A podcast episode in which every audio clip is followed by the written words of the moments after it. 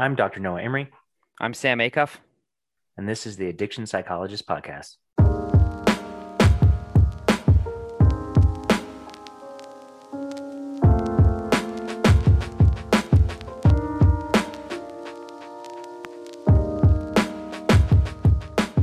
On this episode, we're going to talk to Dr. Eric Garland. Dr. Garland is the Distinguished Endowed Chair in Research, Distinguished Professor, and Associate Dean for Research in the University of Utah College of Social Work. And he's also the Director of the Center on Mindfulness and Integrative Health Intervention Development.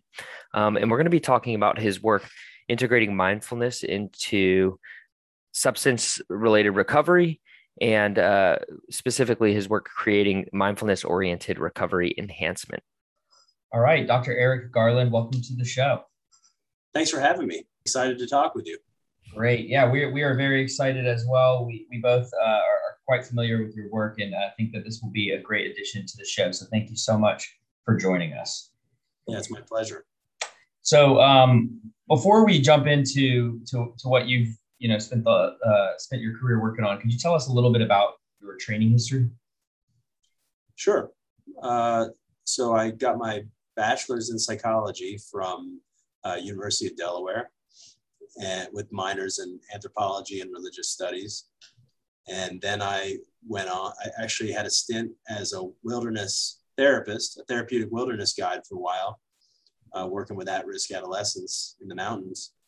Then I decided to get my master's in social work uh, because at the time I really wasn't interested in research and I just wanted sort of the fastest pipeline to becoming a licensed therapist.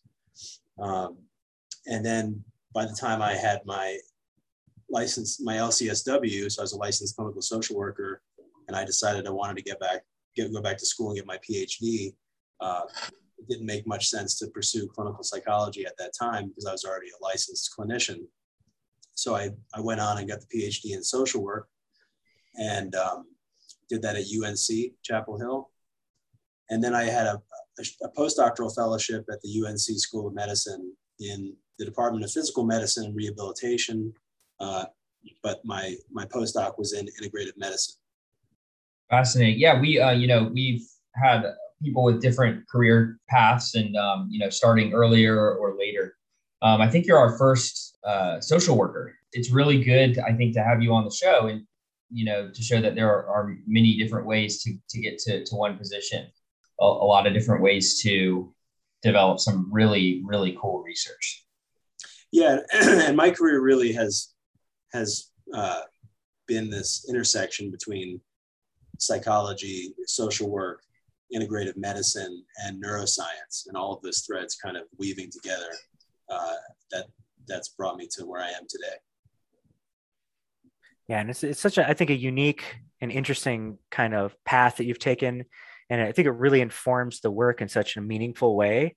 And so i know your work kind of covers right like a lot of different areas you know cognition affect neuroscience you know and all kind of informing kind of mechanisms that underlie addiction and, and treatment mechanisms and so forth. And uh, but for the conversation today, we really kind of wanted to focus on your work developing mindfulness oriented recovery enhancement.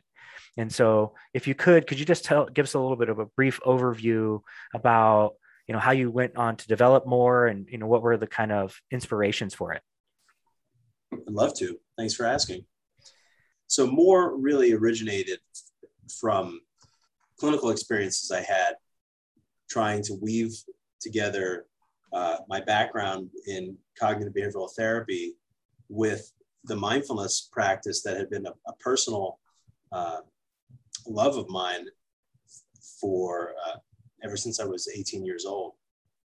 And at the time, uh, mindfulness-based interventions were just appearing on the scene. They still were not prevalent yet at all. Um, MBSR was around. MBCT was what I think was was beginning to grow um, outside the U.S. And so there really were not very many models for me about how to integrate mindfulness into psychotherapy. So I had to sort of figure it out on my own. And so as I was doing this work, uh, this real initial discovery work, at the same time I was I was steeping myself in theories of addiction, particularly cognitive models of addiction. And I was, in, in fact, really influenced by the work of Stephen Tiffany and his cognitive processing model of addiction. And so that was one of the one of the theoretical frameworks that that influenced the, the genesis of, of mindfulness oriented recovery enhancement. And at the same time, I was really struck by uh, the, the work, the positive psychological research of Barbara Fredrickson, who was a mentor of mine at UNC, um, and her work showing that positive emotions had significant consequences for cognition and for behavior and health. And the notion that uh, consciously and intentionally cultivating positive psychological states could be therapeutic. Of course, that, that was part of positive psychology, but again, that was another another force that wasn't nearly as prominent as it was today. Um, and then lastly, uh, really starting to take a look at the, the prominent neuroscience models of addiction, and uh, most notably the work of George Koob and his allostatic model of addiction, got me to think about there's this core deficit in addiction, which is the hedonic deficit. That is, that as the person becomes uh, more entrenched in addictive behavior, cha- neuroplastic changes occur in the brain such that the individual becomes hypersensitized to drug related cues and they become insensitive to natural pleasure. They become insensitive to natural reward. And that drives them to take higher and higher doses of the drug. And so, you know, looking at that and seeing where the where the gap was, that folks struggling with substance use disorders uh, may be getting mired in, in, in this condition because they had no way to make themselves feel good naturally. Um, it, it became apparent to me that we needed an intervention that could do that, that could teach people how to how to reclaim a healthy sense of value and reward and purpose from everyday life. So um, so those were those were different threads that I pulled together uh, to start developing MORE. Partially because of your your training and what you had been doing, um, mindfulness sort of appeared as as one as a as a critical link, sort of in between all of those things, to actually reclaim some of those natural rewards. That's right. So. um, at the time, the, the theoretical models of mindfulness really that, that I was exposed to um, were emphasizing the idea that mindfulness was sort of this, this non-judgmental, um, non-evaluative, even some, some theorists posing it as a non-cognitive uh, approach to dealing with experience. And, and that and that was that was the sort of the prevailing model of the day, which actually didn't didn't really jive with my clinical experiences, mm-hmm.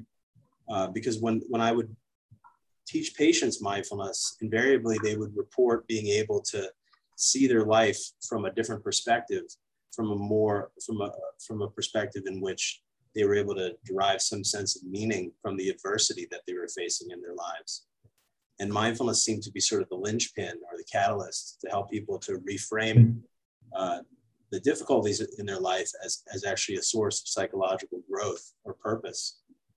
And so you know, having my own personal experience, clinical experience, um, helping people in this way and seeing, seeing that mindfulness could actually help people achieve these positive mental states, it didn't, didn't really match up with the psychological theory of mindfulness mm-hmm. at the time. And so I said to myself, well, then we got to just change the theory.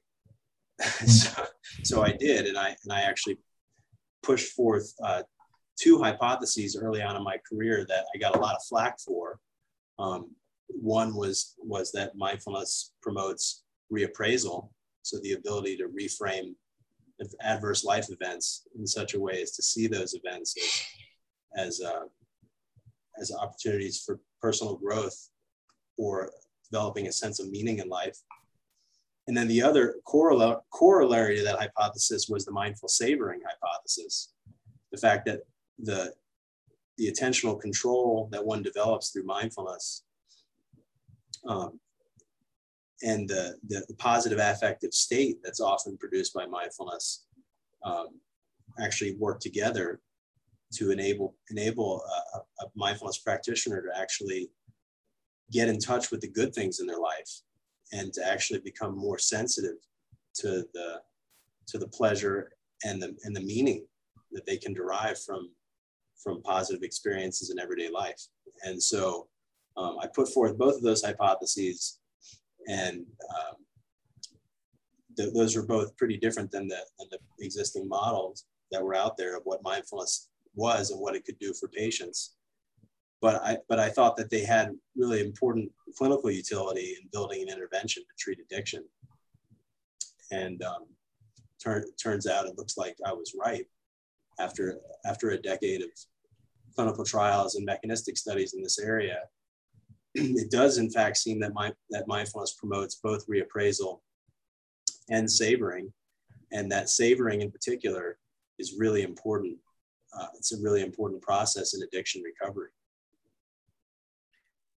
Yeah, I think I think savoring is really still undervalued in in the field as a as a kind of a skill, if you will, to help promote you know just overall psychological well-being, but also um, as you allude to Barbara Fredrickson's work on like the undoing process, for instance, right, which is the idea that like by enhancing positive emotional states, it kind of undermines co-occurring negative feeling states, right? So the it reduces the intensity of co-occurring negative feelings. That's right. Which which are super prominent in early recovery, um, and often a reason why people use, right? And so the idea that you could cultivate positive emotion outside of a substance use context that would be reliable right reproducible right um, just has such inherent important qualities of to to advance recovery and so i think i, I think it still probably doesn't get the juice it deserves but i think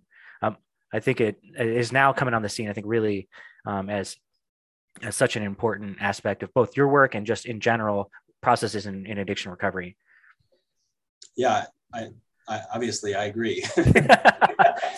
but but yeah, I mean, it really if seeing that seeing the the the allostatic model, which really should be informative to us as, as both as um, from a clinical perspective, but also as scientists, that that there is this progressive process in which the person becomes less sensitive to natural healthy pleasure, and so they're they're scrambling to find a way to fill that hole. You know, there's there's just a, an empty void, and so they're taking higher and higher drug doses of the drug just to feel okay. I mean, that's to me that's pretty instructive then in terms of what what is our task as as a, an addiction therapist. I mean, our, our core task then is really to reverse that process by teaching our patients how to how to increase sensitivity to natural healthy reward that should then reduce the pull of drug related rewards and thereby decrease craving and addictive behavior. And that's I that is what I call my restructuring reward hypothesis. And um, and I you know I've tested it many ways over over the past number of years, and it's it almost seems like every time I look, I find I, I can find support for it. Um, and and given the number of times that I've, I've sort of replicated this effect, maybe it's actually real. Imagine that. yeah, absolutely. Well, I, I, mean, so this this overall goal of like increasing sensitivity to natural reward, reward and you know, I'm, I'm in the field of behavioral economics, so it's also increasing availability and access to those natural rewards as well. Um, I, I mean, that that is a, great goal, and I love the, the sort of combination and and uh, you know intertwining of all of these different theories. Um, you know, because a lot of times we're so siloed and we've got all these different sort of approaches, but but that don't actually speak to one another. It sounds like um, you've done a lot of integrative, um, uh, you know, theoretical work here. Um, but one thing that you brought up just now that um, I think is I think is important um, to to sort of de- define right now is that there there have been different definitions of mindfulness. Um, there have been different approaches to mindfulness. So could you give us a little bit of like a spiel about you know how how you define mindfulness and and, and what your approach is like in the room with the client uh, i can but i actually want to go back to something you said a moment ago if that's okay yeah absolutely uh, which is you, you were talking about behavioral economics and the importance of the, the availability of, of the reward, um, which I, I agree with that. But this is where mindfulness plays such an important role in the process. You know, think, think for example, uh, of, a, of a person with major depressive disorder um, and they're at a party. So they're, they're in a room, there's a bunch of of interesting, hopefully if they're lucky, a bunch of interesting, nice people. you know, maybe there's there's delicious food on the table. You know, maybe there's some some great music playing on in the background. But so they're in the presence of all of these uh, rewarding objects and, and events. But if they're really deeply depressed, they're stuck inside themselves. They're ruminating. They're they're uh, they're not attending to the world around them. In fact, they're lost in their own suffering, in their own mind. So even though the, the positive reinforcers are available, they're not attending to them because of the cognitive biases that mm-hmm. uh, that are just part and parcel of, of, of, the depressed mind state, right? They've got a negative attentional bias, et cetera. They've got their filters on.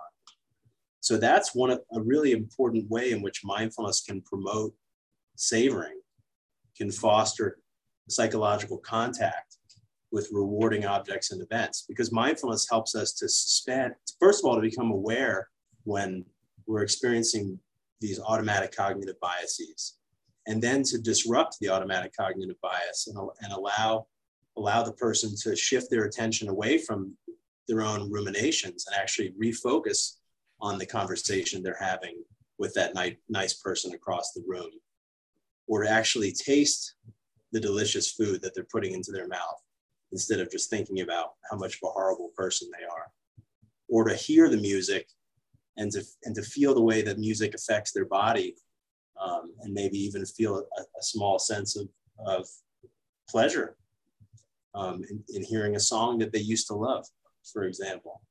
So, so these are ways in which mindfulness actually can, can uh, facilitate the person to actually make the most out of their experience in everyday life and in a way that simple behavioral activation can't. So um, now to answer your question about the definition of mindfulness, I mean, I, I define it, I, I, think I define it the same way that, that most people do in the field, which is um, mindfulness is, is a, a process of present focused attention without uh, clinging to one's judgments about the situation, but instead meta, metacognitively monitoring the arising of moment to moment thoughts, emotions, and body sensations, and viewing those experiences uh, from this, this, this vantage point of meta awareness, viewing them almost as if you were a witness or an observer of your experience.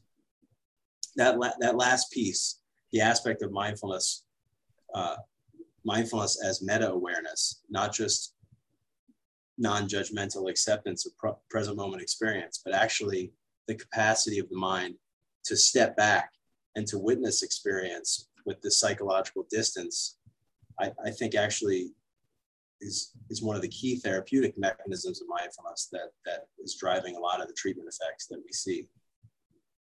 So, uh, so you asked me, you know, how do I teach patients this? Um, it, it, it's typical. So in, in mindfulness oriented recovery enhancement, we teach a, a, mindful breathing technique where the in the beginning of the technique, we're, we're having the patient focus attention on breathing, notice mind wandering, when when mind wandering occurs, uh, acknowledge and accept the wandering, and then bring the attention back to the breath, and sort of traditional mindful breathing. But after multiple iterations of this, we then invite the, the patient to recognize that all mental experiences are are coming and going like clouds passing in a clear blue sky. And they can notice the, the uh, transitory nature of thoughts and emotions and sensations coming and going and changing. But they can also attend to the field of consciousness in which the thoughts and feelings and sensations arise. And, and we do that by, by invoking this metaphor. You know, there's a part of the mind that's like thoughts that's passing like clouds, but there's a deeper part of the mind that is more like the space in which the clouds pass, the observing awareness. Hmm. And we give adjectives to describe it. It's open, it's vast, it's clear, it's spotless, it's stainless, it's free.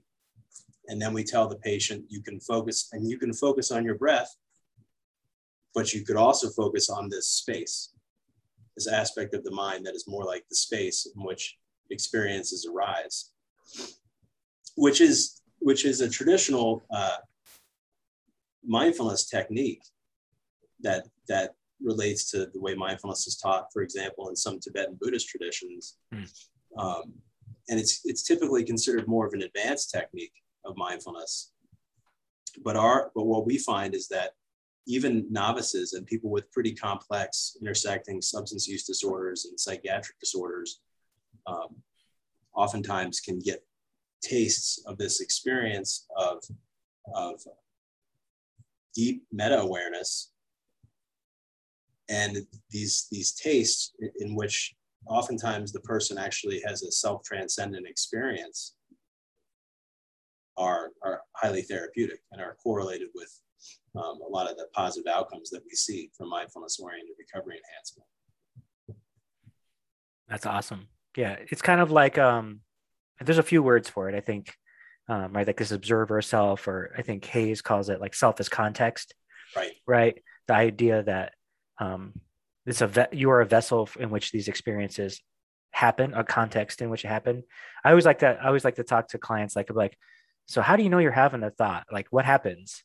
And then like, so there's that. And then what's the thing that noticed having the thought? What's that? Right? Like right. and just kind of like have like the meta cognitive conversation about like there's like there's thoughts right? And then there's something else which is you right, right? and that you're separate from that. Right who you yeah. are who you truly are is bigger than any one thought or feeling. Exactly. I've changed my mind on several things over my life right? And and that that hasn't necessarily some have changed my life and some haven't right? Like i right. i used to like this dish and now i don't you know doesn't change my life per se but but it does uh, all happen within me right? And, and, and that that there's an unchanging thing that exists beyond it that we can connect to that allows us to you know see put the struggles in context right? As, as you've kind of alluded to here which i think is really important um, especially for recovery when you have a lot of you know many people have a lot of really negative experiences that have happened that they're trying to cope with uh, or overcome that's right. And the idea that you can place those in in a you know kind of do some alchemy to it, if you will, to use a metaphor, where you can kind of convert this thing that seemed you know worthless into solid gold, right? right? Or or to use the the the term from again from the Tibetan Buddhist tradition, uh, basic goodness. Hmm. That they're fundamentally the the one of the characteristics of consciousness is basic goodness. And so getting people to tap into this part of themselves that's underneath everything, that's underneath all of the shit in their lives all, and all of the pain, um, that there's an aspect of existence which is basic goodness. And that that notion, you know, then ties back in not only not only weaves together the positive psychology thread, but it ties back into the neuroscience thread as well, right? That there's some at some level, uh, just being alive has value. At some level, existence is rewarding. And it really is if you think about it. I mean, because bottom line is it's better than being dead, right? Mm-hmm. So, and and that's very, or you know, that's very primordially organismic as well, right? You know, even single cell organisms, right? They're motivated to preserve their own survival. And even in very simple organisms, the, dopamine pathways are operating um, to to motivate the organism to eat and escape pain and reproduce itself. So just basic existence at, at the most fundamental level involves reward. But we, we lose the ability to experience that basic goodness um, through our, through life experience and certainly through both the cognitive biases that develop during um, the, the progression to addiction and all of the and all of the emotional pain and psycho, psychopathology that that comes along with that. Um, and so what we're really trying to do in mindfulness oriented recovery enhancement is to help the patient to reclaim that sense of meaning and value from everyday life. Um, and and we when, when, we do that in, in different ways, you know, one of the ways is to teach people how to savor the, the small positive daily events that occur every day, you know, whether it's the smile of a passerby or, you know, appreciating the song of a bird chirping in the tree or, or seeing little flowers growing up from the cracks in the sidewalk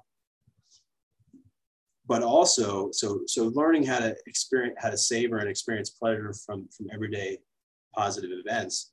But then there's this deeper level right which is just savoring the basic sense of your own existence. Mm. just savoring the comfort that comes from breathing slowly and knowing that you're alive.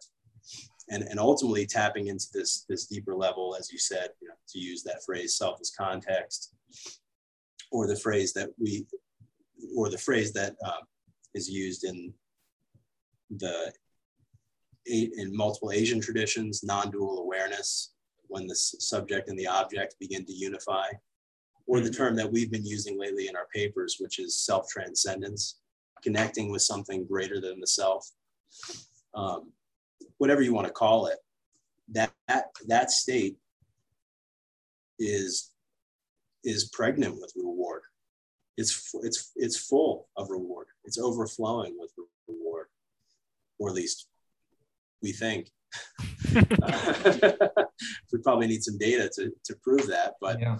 um, you know we've collected quite a bit of it, and um, and anyway, that that's so that's that's a main emphasis in mindfulness oriented recovery enhancement. But so that's MORE is not only about that. So that's that's one one force uh, that that we are exerting when we're when we're helping people with mindfulness oriented recovery enhancement. We also exert the countervailing force, which is we we're teaching people to uh, recognize when they're experience when they're being triggered by drug related cues. We're teaching them to gain control over their attention, to reduce the addiction attentional bias, and we're teaching people to become aware of the arising of craving and then teaching them ways to regulate craving through mindfulness and, um, and cognitive techniques combined. So we're, so we're dampening craving and, and cue reactivity on the one hand, and then on the other hand, we're, we're, we're helping to tune the mind towards sensitivity to natural reward and pleasure. And that combination seems to be pretty powerful. Yeah, I would I would say so. I mean, it definitely lines up um, with just like my own personal work that um, clearly postdates the work of this, but you know that a lot of my work shows you know low positive affect is like this risk factor that just prevails all the different stages of of the addiction cycle right that you know developmental maintenance interferes with treatment for young people for teens um, and that it, you know it's associated with increased attentional bias to alcohol and drug related cues and the attentional bias structure that exists due to the repeated pairings of cues in the environment with drug reward right? And all of that stuff really lines up with um, you know stuff like out of my dissertation and things like that. And so i'm um, this is i think a, a really compelling set of intersecting theories that really naturally spring forth like an intervention structure that makes total sense to me. And I was wondering if maybe if you could walk us through a little bit about maybe the session structure, about how it might look like, you know, number of sessions, what are the stages, things like that. Yeah, happy to. So uh, the, the version of MORE that we've been studying uh, most the most over the past number of years is an eight session treatment um, as a group therapy. Although there, we've, we've delivered MORE as an individual therapy, and now there are, are two really large federally funded research studies to, to study more as an individual therapy. Um, all the studies that have been completed to date have been studying more as group therapy. Um, the groups are about two hours long. We've tested, or we've, we've kind of messed around with the range of it. We've had groups as short as about an hour and a half, um, which is possible, but it creates a lot of time pressure on the therapist to run it to run a group that short. Um, the session structure of each session is pretty similar, and but then the, there there are there are variations in the theme from week to week. So every session begins with a mindfulness meditation exercise. After that mindfulness meditation practice, there's a, a, a portion of the session focused on processing the experience. And that's just super important. It's just exquisitely important in helping the patient to consolidate what they're what they've learned from the mindfulness practice and to generalize that learning to helping them to cope with their symptoms in everyday life. And during that debrief, um, we use a lot of a lot of tactics, a lot of behavioral tactics, um, shaping, selective re a lot of ton of reinforcement, selective reinforcement, reframing. Uh, the therapist gets very phenomenological with the patient, helps them to really break down their experience into into um, into great detail to help help unearth therapeutic experiences that, that, that were arising during the mindfulness practice and to help the patient to really recognize that they had a success experience in that moment and to actually feel good about it, as well as uh, to create a roadmap for that patient and the other patients in the group to be able to recreate a similar type of therapeutic experience in the future. So there's a whole art to how we debrief and process mindfulness and more and actually, when I teach clinicians more, that's where we focus a lot of our attention is, is, is in that, in, in, that's where the magic happens. And so we teach people how to do that. Um, so after the debrief, then there's psychoeducational material delivered, and then sessions end with some sort of experiential exercise, typically some sort of uh, mindfulness exercise to help kind of hammer home the point that we've been trying to teach. So that's the, that's the same, that's the general session structure. But then as the weeks go on, we're introducing different topics. So in the beginning, we're talking about the impact of, of emotional pain and physical pain on addictive behavior. And so we're helping the patient to under, to discriminate between the sensory aspects of that painful experience and then the impact of thoughts and emotions on the ultimate reaction to the stressor. Then we're talking then we talk about automaticity in addiction and how addiction becomes an automatic habit and how how mindfulness is the natural solution to overcoming automatic habits. Then we introduce reappraisal as a technique for coping with negative emotions. Then we introduce savoring as a way to amplify positive emotions and the sense of reward then we then we talk about mindfulness of craving and then the impact of, of stress on craving. Uh, and then uh, nearing the end of the intervention, we focus on mindfulness as a pathway to developing meaning in life, and in particular, cultivating uh, awareness of interdependence, interconnectedness, and this sense of self transcendence. And then finally, patients work on uh, building basically a, a, recovery plan. So all how are they going to apply all the skills that they learn um, in the future when the intervention is done? That's the flow the eight sessions.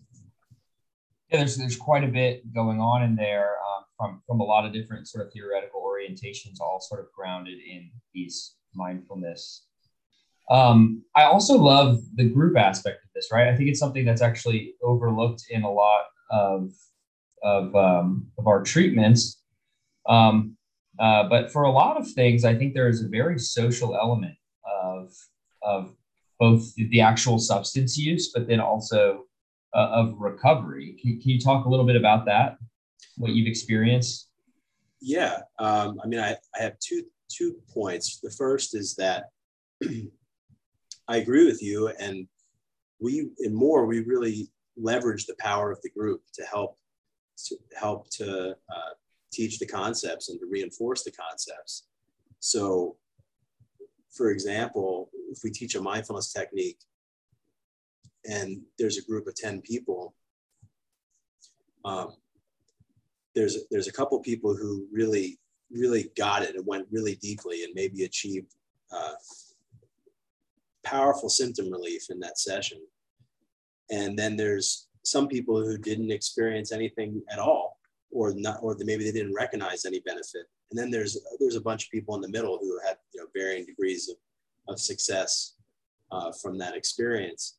But that's the perfect opportunity to leverage the power of the group. And so getting getting the people who who had this really therapeutic experience to talk in detail about what they experienced, the steps they took in their mind to achieve that positive outcome, um, can actually provide a roadmap for the other patients who maybe didn't experience something like that.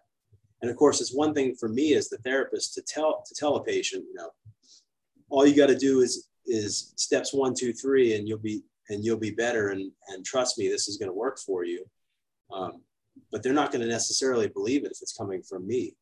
But if it's coming from their peer in the group, somebody that they think understands what, what they've been going through and has, has been living a similar, a similar life, um, it's so much more powerful to hear it coming from a peer. And that, and that helps to build this positive expectancy in the group that people believe that change is possible and, um, and that they can learn from each other. So that's a, that's a real, that's, that's, that's a real advantage in, in, in, using the group context in, in this form of therapy. Um, now, on the other hand, I want to play devil's advocate, which is uh, although social support is really important, in every randomized controlled trial of more that I've conducted, my control group has been a social, a supportive psychotherapy control condition. So people getting together in a group, the therapist um, raises topics for discussion, people in the group talk about it. The therapist guides the patients to connect with each other and to provide some emotional support to each other and, and for people to express their feelings about the topics. And, um, and it's pretty clear that more is about twice as powerful as that. So it's clearly not just social support, uh, you, you've you've done a good job of of controlling for that confound, and um, but you could also see how it definitely helps facilitate, um, you know, like the positive expectancies of change, and also to facilitate learning how to um, to do mindfulness. Because in my experiences with mindfulness and in the groups that I've led, mindfulness is it's a pretty it, pretty idiosyncratic experience. Um, there there's a there's not really a, a set of instructions that you can follow that exactly map onto your experience as you're experiencing a state of mindfulness. And um, a lot of times, I think I what I've seen is is when a group member will actually share their experience of mindfulness, uh, share something that that they did. It helps other people actually sort of explore a new way of, of playing with the thoughts that they that you know that that floated by in their mind um, as as they were going through the exercise. Exactly. Exactly. That was exactly what I was trying to say. Yeah. Um, it, that's a real benefit to doing this in the group. And now that we've begun to study it as an individual therapy, it's, I, am really curious as to whether it's going to be uh, as effective. It's possible it might be more effective, but it's possible that it might be less effective. You know, it'll, it'll be interesting to see. Yeah, I think that that's an important empirical question. And I think I could see benefits both ways, right? Like, as we've already kind of alluded to here, I think, you know, we're social creatures.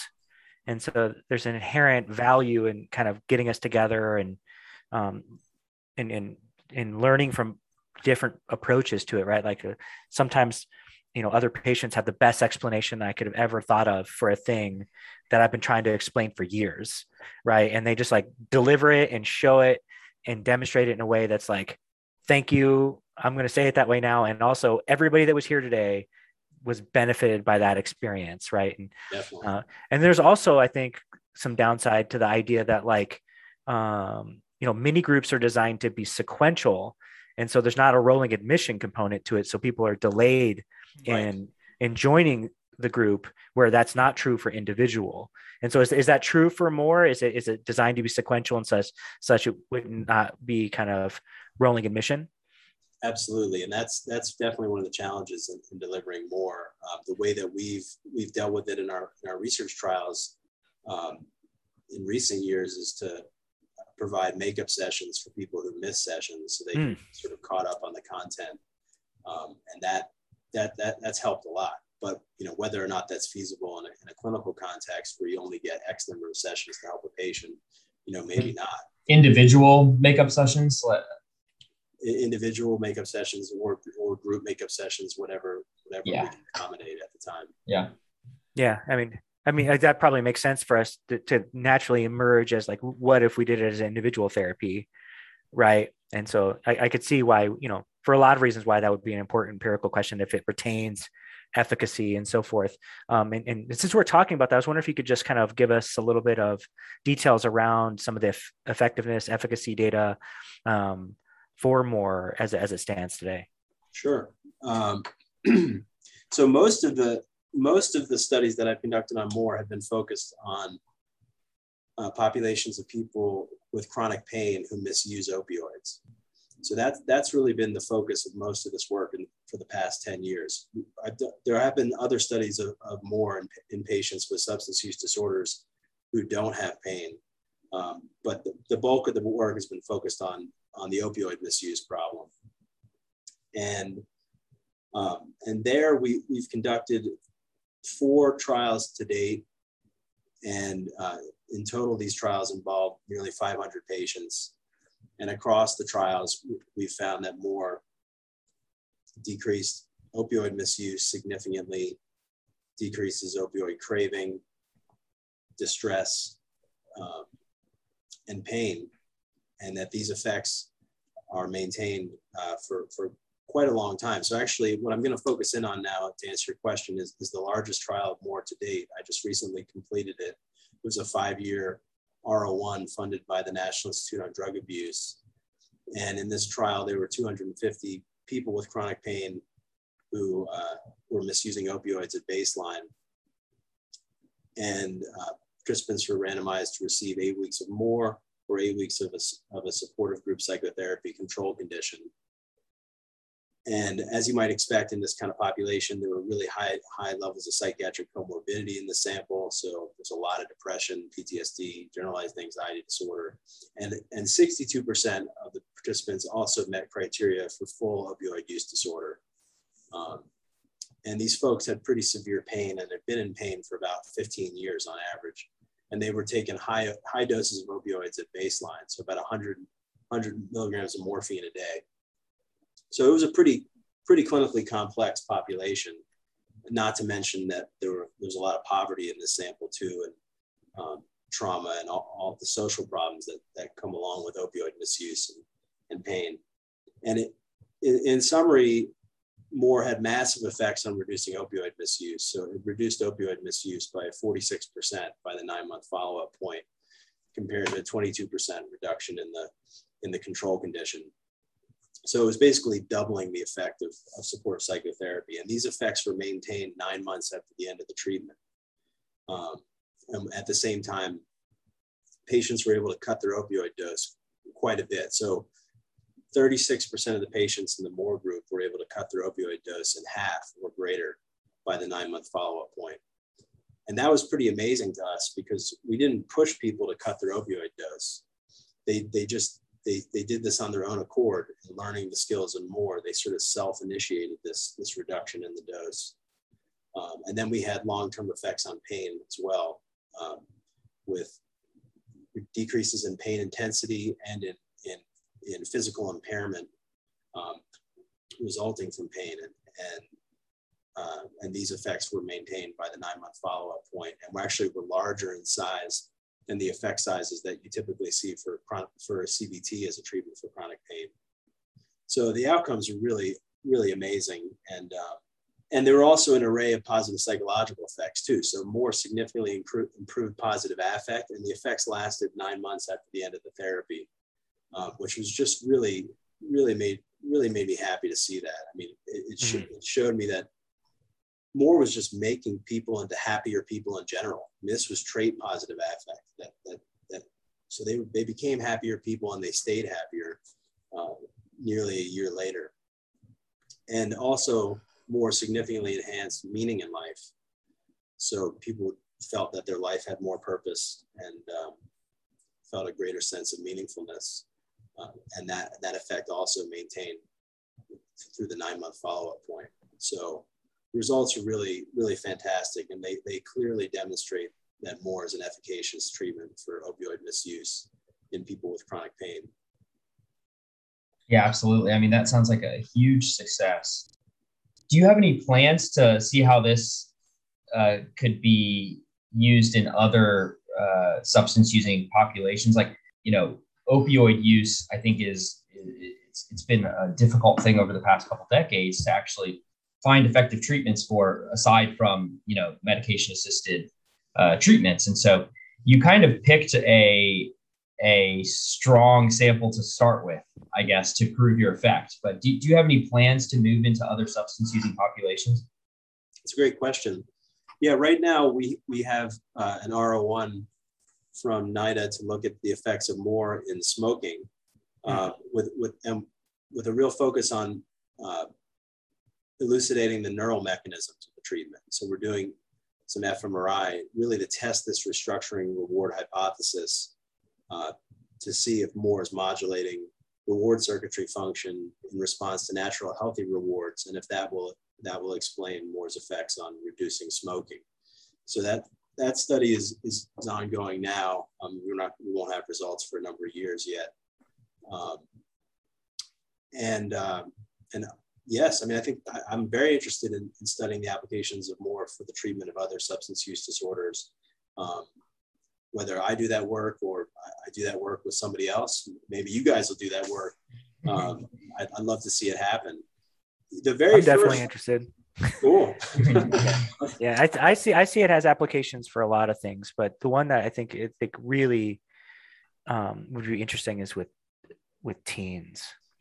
Mm. Uh, just because these skills don't just undercut psychopathology, but promote overall well being, right? And the idea that we could teach teens at risk, already experiencing problems, or any of those things to, to cultivate these skills to then confer in them, you know, this emotion, positive emotional literacy and the ability to kind of cultivate meaning and positive reward from whatever context they find themselves in would create some really impervious positive effects on these teens' lives, yeah. um, many of which live in reinforcement deserts.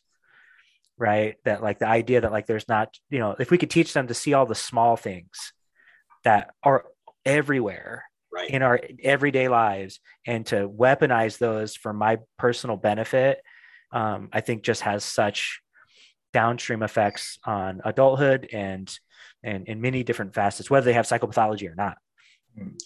Totally agree, and that that reminds me of uh, that reminds me of two stories I'm going to tell you. So the first, first is is from my clinical work working with teenagers uh, in wilderness therapy. Yeah, that's what I thought too. Where I really I really cut my teeth on all of this, and, and I, I don't think I mentioned, but my uh, after I got my MSW, I worked as a wilderness therapist for a few years.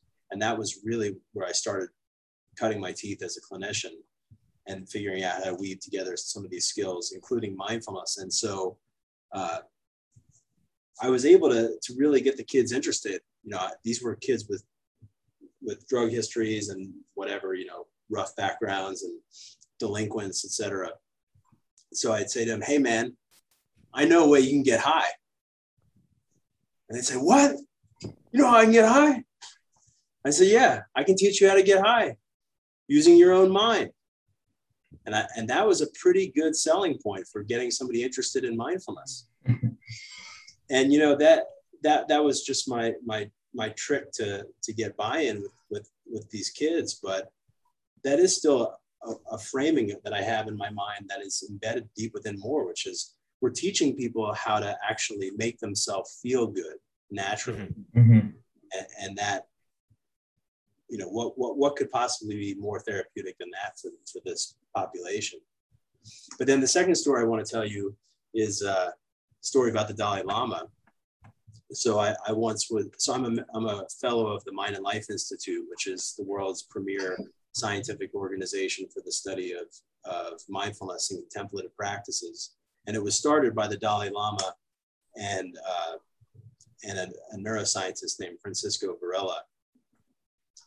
But what I was at a, a board meeting of the Mind and Life Institute uh, once, and and it was a very it was a small meeting, and the, and the and the Dalai Lama was there, and there was about twenty people in the crowd, and they were asking the Dalai Lama what uh, what direction the Mind and Life Institute should take in, it, in its focus in its research focus. and somebody asked him, should Mind and Life be studying treatments for addiction? And he, this was his answer. He said, Addiction? He said, You want to treat addiction? You need to teach kids mindfulness in school so they never become addicted in the first place. So, exactly. Supporting straight, straight from the Dalai Lama's mouth. Yeah. Straight from but, the Dalai Lama. And I mean, you know, I, I thinking about, I mean, I, it makes a lot of sense because how many times I think like you know we are all people trained clinically, um, and and uh, how many times have you as an adult like realized something about you know oh my goodness every time I do this this specific thought comes up and this has been happening for decades and I had no idea that that was having an impact you know on my life or I just now recognize like what this emotion is and like when it's coming up and why it's coming up um, or what this physical sensation is. And imagine if you were given those tools mm-hmm. as as a teenager to start understanding how to search for those things and understand how those things were actually affecting how you interact with your world. Um, I think that would exactly. be that would be game changing. Yeah, I think of it as a positive youth kind of development intervention, or even like just emotional literacy, like how to read them, know what they are, where their origin stories, what are their outputs, you know, like emotion differentiation, the ability to link them to cause and effect, how to replicate them, the ones you want, how to, you know, sidestep the ones that get you stuck. You know, all that stuff would just be so valuable. And and and it's embedded, right? In in part, at least in more. Um, and and uh, really excited uh, to for the future uh, of more as as it applies to all these different kind of other avenues. And so I, I think I could not uh, thank you more for kind of putting some a lot of these thoughts together um, and kind of weaving together these different models which should be speaking to each other frankly that oftentimes have not. But when you present them the way you've discussed here like just makes so much sense to me right? Like allostasis right? Like the cognitive model stuff positive and negative reinforcement models, right? Um, but also like the automaticity models, right? Like some of the implicit bias models are also integrated here meaningfully, right? It ties together things that are often taught as like different lectures in some addiction class that I'm going to teach later this week, right? And but but here are synergized. That's literally a thing I have to do on Friday. Uh, so the synergized in a meaningful way uh, to help us not think of these as disparate, but instead as integrated parts of a single human that inform how we should, you know, make a plan to change. Uh, and, yeah, thank you for that. And and yeah, it's it's not rocket science. And in fact, I think I think this the more the more program is a structured, systematic way of of practicing therapy that I think a lot of therapists are doing naturally, informally on their own, just kind of sticking things together, maybe maybe not in in with a clear conceptual framework. Um, so in more, really what I did is try to unify those pieces into a clear conceptual framework and then build a program around it. Uh, but but really, I think it's just taking kind of the best the best pieces from cognitive behavioral therapy and positive psychology and mindfulness practice and, and weaving it in, into a coherent system. Um, because really, in my mind, these things are not they're not incompatible. In fact, they're highly compatible, and this is this is just what it means to do good good addiction therapy, good addiction Indeed. treatment. Yeah, absolutely. Yeah, well, um, it, it's been an absolute pleasure to to learn to learn more about it, um, uh, straight from the horse's mouth, so to speak, and um, to to hear sort of what direction you're going in. So thank you so much, Eric, for spending some time with us. Um, if it's okay, we're going to shift to the take home messages.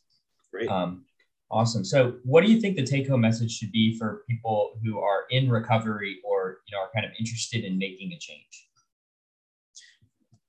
well, and, I'm going to give you the take-home message, but it's going to it's going to be infused with a little bit of research. So if that's okay. That's exactly what we Yeah. want. Yeah. Yeah. What I didn't talk about was was the the neuroscience that I've done, and just to sum it up really simply, what we've shown is that by teaching people how to savor, how to use mindfulness to, to focus on the good in their lives and to savor natural, healthy pleasure, the brain and the body actually become more sensitive to natural, healthy pleasure. And the more, the more sensitive that the brain and the body become to natural, healthy pleasure, the less triggered by drugs you are, and the less you crave drugs.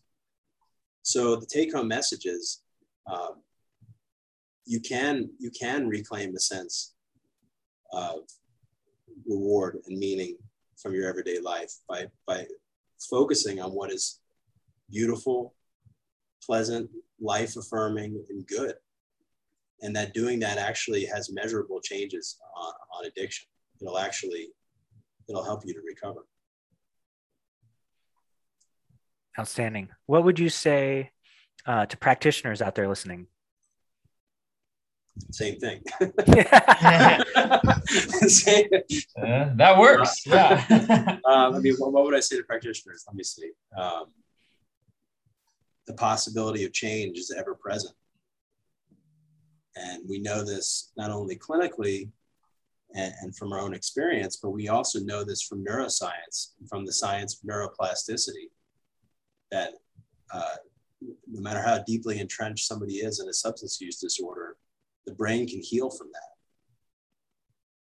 And, and training the mind in techniques like mindfulness and reappraisal and savoring can actually help to heal the brain and help help your patient to recover. That's great. What about policymakers? Take home for them. Policymakers um, need to make you need to make mindfulness an insurance reimbursable service Yeah. and accessible to people not only who have uh, health insurance but even but just as importantly if not more importantly to people on medicaid Hmm.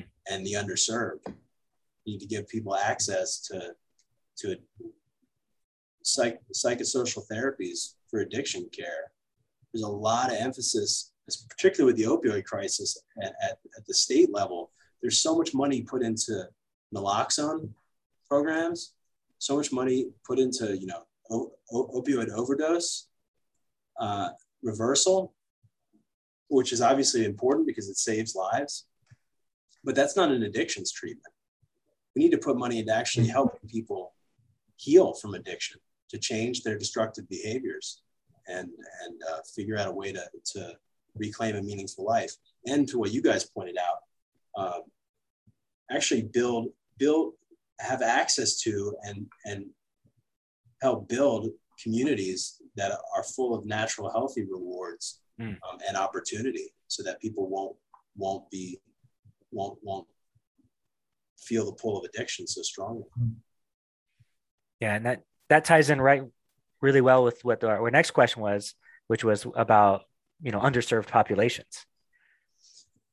yeah i mean I, what, what i want to say there is that most of the studies that i've conducted over the past decade have been in populations of folks who are low income um, and and and and are experiencing uh, social and economic challenges.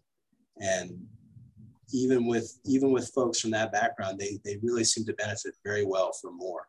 We, we just finished a study, uh, a pilot study of more as an adjunct to methadone maintenance therapy in uh, inner city New Jersey in community methadone clinics. And um, the majority of those, of those folks were low income and um, African American or Latino. And they benefited hugely from more. Um, the effects were really powerful and um, and the, the buy-in was great. Uh, these these these folks, the adherence was was higher than, than we see in, in many other populations. So I think I think people who are vulnerable folks um, need need support and are, and are open to it when they receive high quality evidence based interventions. So we need to increase access. Absolutely. Well, Eric, this has been awesome. One final question. Do you have any advice for trainees like myself and, and, and for others out there uh, to, uh, to, to sort of emulate your success? Hmm. Well, I mean, I think think big. And what I mean by that is, is be an integrative thinker. Uh, interdisciplinarity ha- has been my approach throughout my whole career. So, and you, you guys articulated it yourselves. I mean, you can see how I've drawn from different different conceptual frameworks, different bodies of literature, and and really that's been that's been my job as, as an integrator, bringing those together. and and really, it's at the intersection of where the where different different traditions that haven't been talking together. Um, when when you bring them together and start getting having them talk to each other, that's where the real richness emerges. Um, so that's one one piece of advice. And then I, I would also my, my other advice is is really to think mechanistically. If you're if you're going to be an intervention researcher, you really need to think mechanistically, um, because if you want to solve a problem, how can you solve a problem if you don't know what makes the problem tick? You've got to know what makes the problem tick in order to to solve it. So to me, mechanistic research and intervention research go completely hand in hand. They, they inform one another.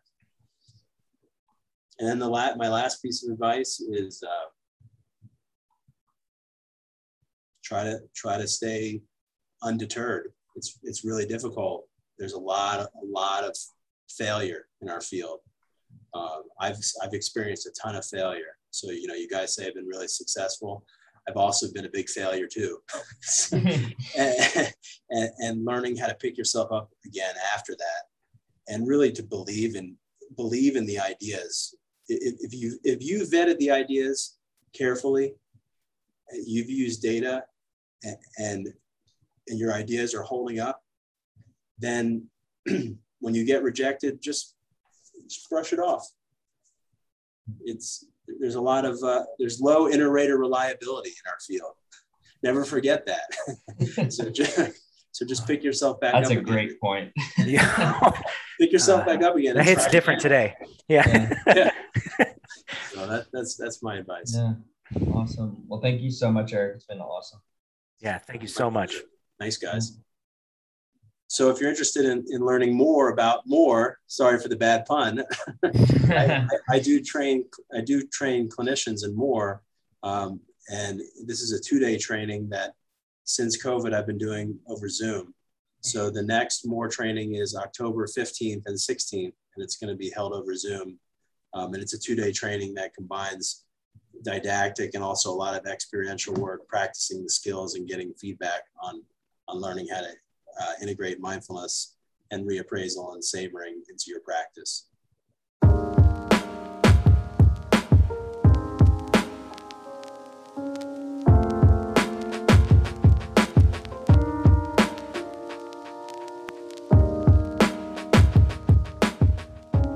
Next time on The Addiction Psychologist, Dr. Hollis Karoly will join us. Hollis is an assistant professor in the Department of Psychology at Colorado State University and she's kindly agreed to join us to talk with us about CBD and her research on cannabinoid content in the context of alcohol and cannabis use. Don't miss this episode.